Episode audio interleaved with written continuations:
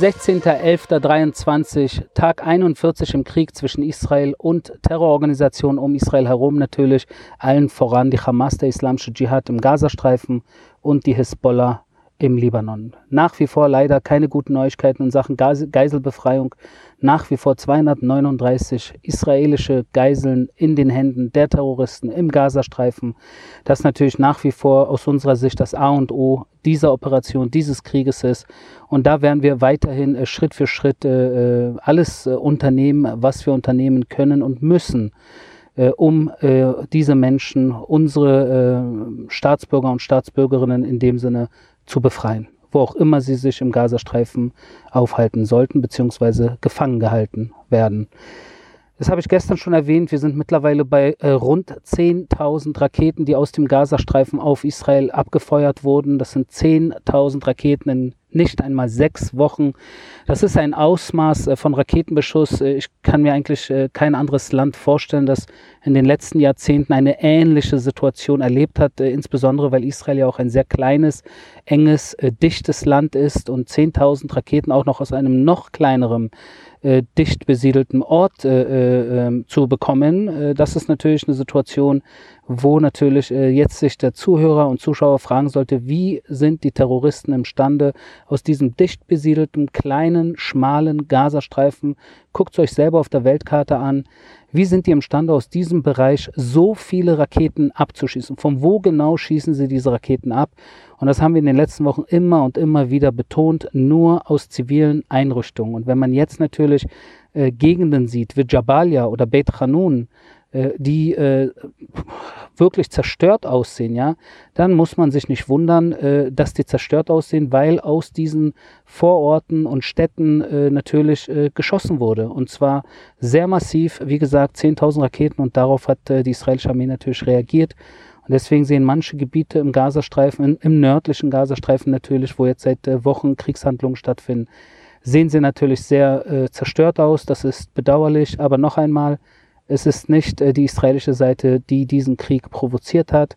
Es ist nicht die israelische Seite, die äh, Menschen einfach mal so ein, auf einem Musikfestival ermordet hat.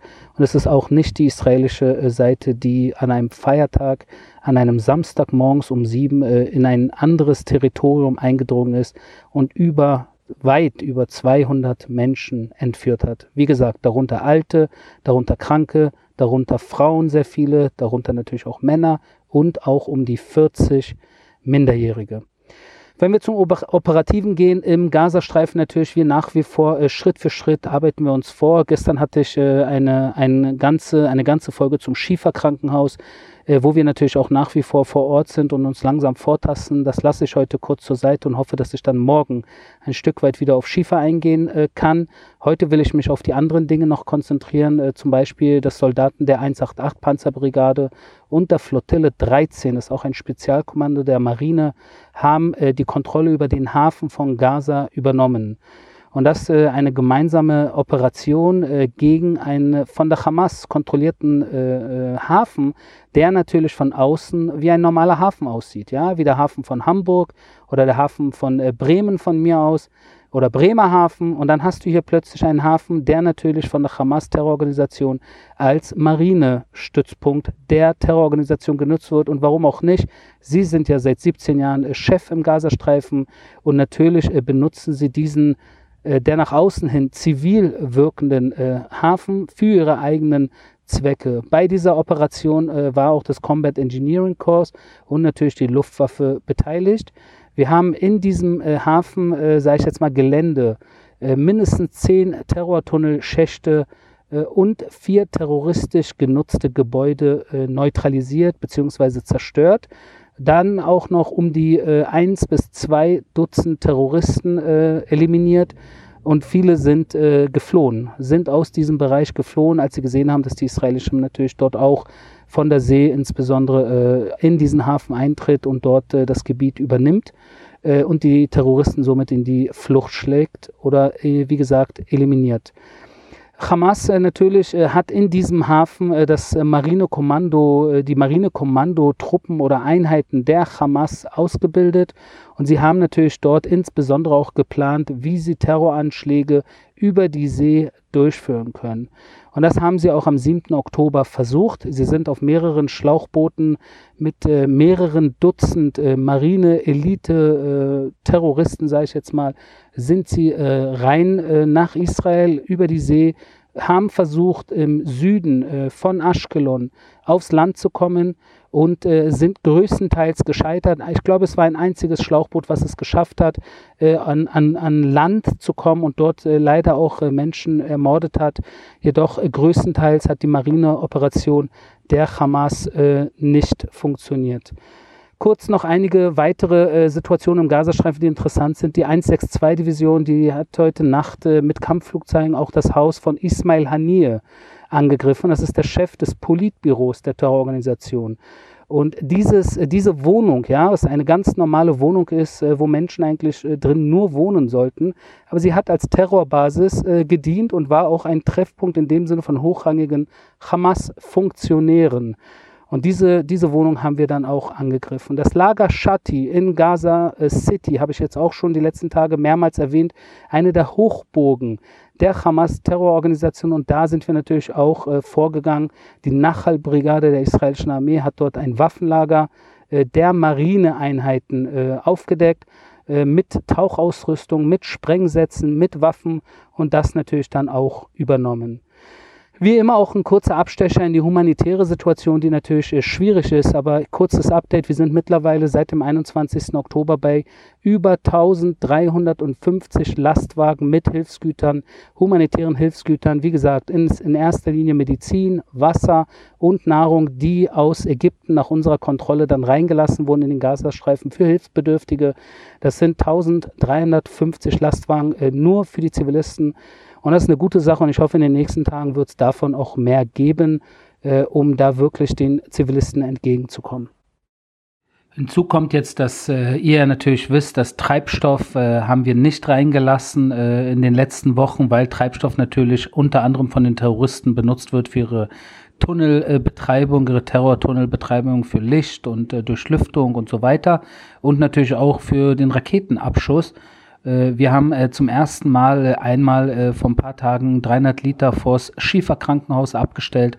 Das für dringende OPs in diesem großen Krankenhaus natürlich, aber auch alles unter Beobachtung wobei da die Hamas-Terroristen dem medizinischen Team nicht erlaubt haben, an diesen Treibstoff äh, zu gehen. Äh, und wir jetzt aber auch in den letzten Tagen in Zusammenarbeit mit den Vereinten Nationen auch äh, ungefähr 24.000 Liter Kraftstoff für UN-Lastwagen in den Gazastreifen reingelassen haben. Also Kraftstoff, der den UN-Truppen äh, und äh, Mitarbeitern dort im Gazastreifen dienen soll, äh, damit sie ihre Operation, sage ich jetzt mal, vor Ort und ohne Problem weiterführen können. Ja, mit dem Blick nach Norden, äh, wie jeden Tag, auch hier wieder natürlich äh, leider äh, gestern eine Panzerabwehrrakete aus dem Libanon, die das Gebiet äh, äh, um Schlomi, eine Stadt, eine kleine Stadt, ein Städtlein, eine Ortschaft an der Nordgrenze äh, auf diese, diesen Ort geschossen hat. Als Reaktion darauf haben wir natürlich äh, als Militär die Abschussbasis der Hisbollah, von der diese Rakete abgefeuert wurde, gezielt angegriffen.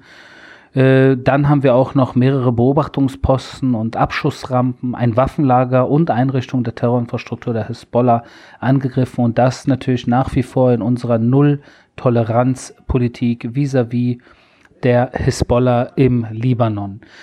Zum Schluss äh, wollte ich noch mal kurz auf ein Interview eingehen, äh, das ich gestern geführt habe äh, mit dem österreichischen äh, öffentlich-rechtlichen Fernsehkanal ORF. Äh, und das fand ich, äh, fand ich ziemlich spannend, weil die meisten von euch haben ja mitbekommen, dass ich in den letzten sechs Wochen eigentlich die meisten Fernsehkanäle und Zeitungen schon, schon mindestens einmal im Gespräch war und auch hier und da mal in einer Talkshow war. Und äh, die Fragen äh, in letzter Zeit natürlich in erster Linie sich um die zivile und humanitäre Situation im Gazastreifen drehen. Gestern hatte ich äh, abends um äh, israelischer Zeit äh, 23.15 Uhr und das nach einem sehr langen, harten Arbeitstag ohne Pause hatte ich zum Abschluss noch einen krönenden Abschluss in diesem Interview mit einem Journalisten namens Armin Wolf. Das ist äh, eine große Nummer anscheinend in Österreich. Ich kannte ihn vorher nicht.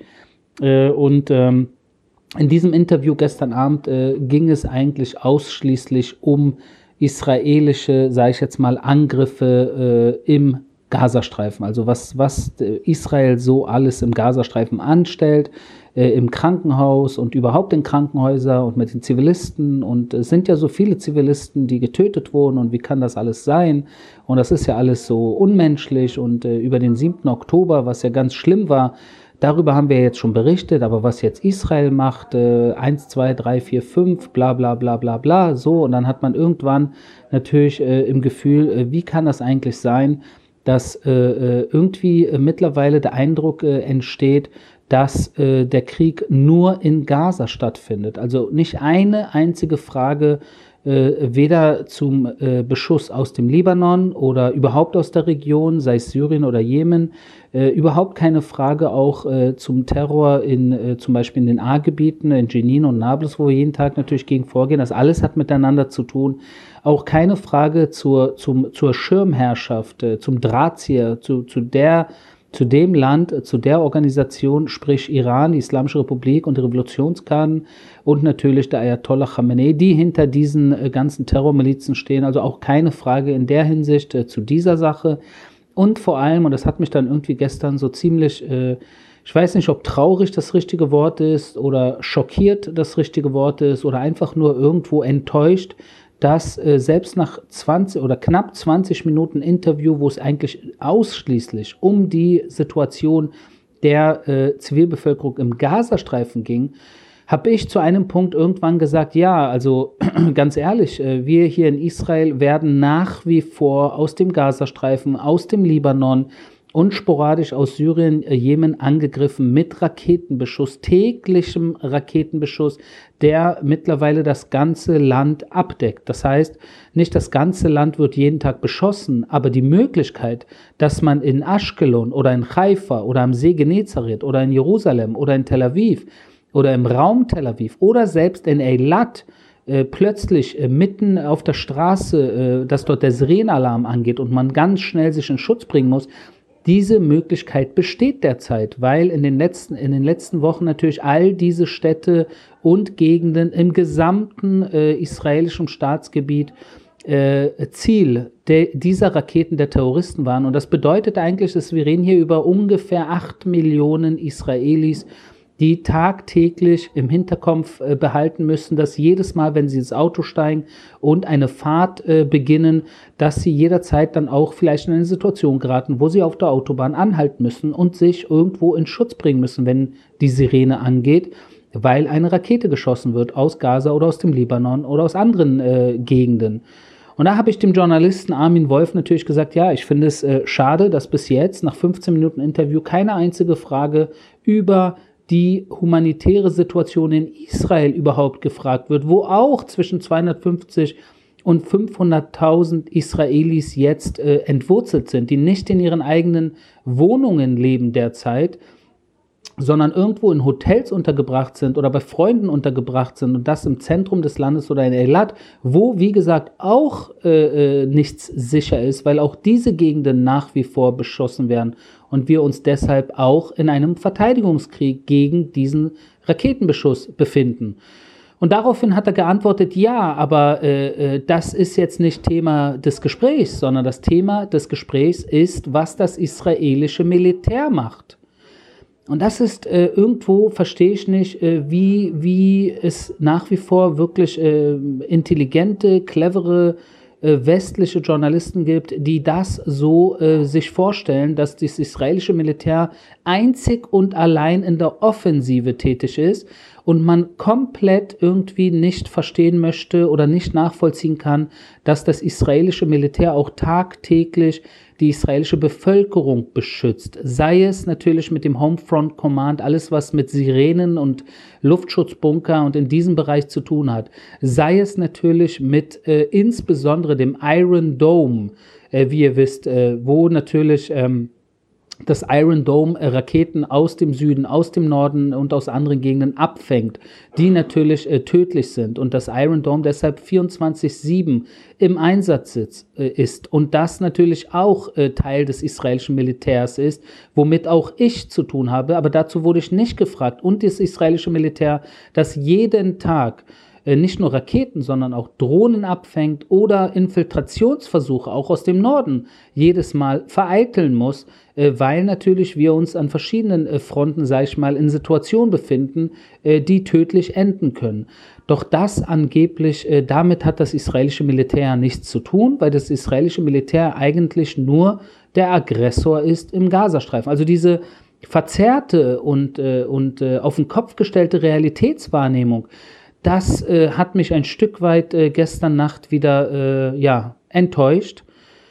Und ich werde mir weiterhin den Mund fusselig reden, auch hier im Podcast, um auch dem Letzten irgendwo zu erklären, äh, wie alles angefangen und wie auch alles enden kann. Und das habe ich auch gestern den Armin Wolf gesagt, weil er hat gefragt, wie lange wird dieses Ganze hier dauern. Dann habe ich gesagt, diese ganze Geschichte, diese ganze Situation, dieser ganze Krieg kann heute, eigentlich gestern schon zu Ende sein. Es gibt zwei Bedingungen dafür. Erstens, 239 Geiseln werden sofort freigelassen. Und die zweite Bedingung, die Hamas-Führung und all diejenigen, die aktiv am Terroranschlag, am Massaker des 7. Oktobers beteiligt waren, ergeben sich.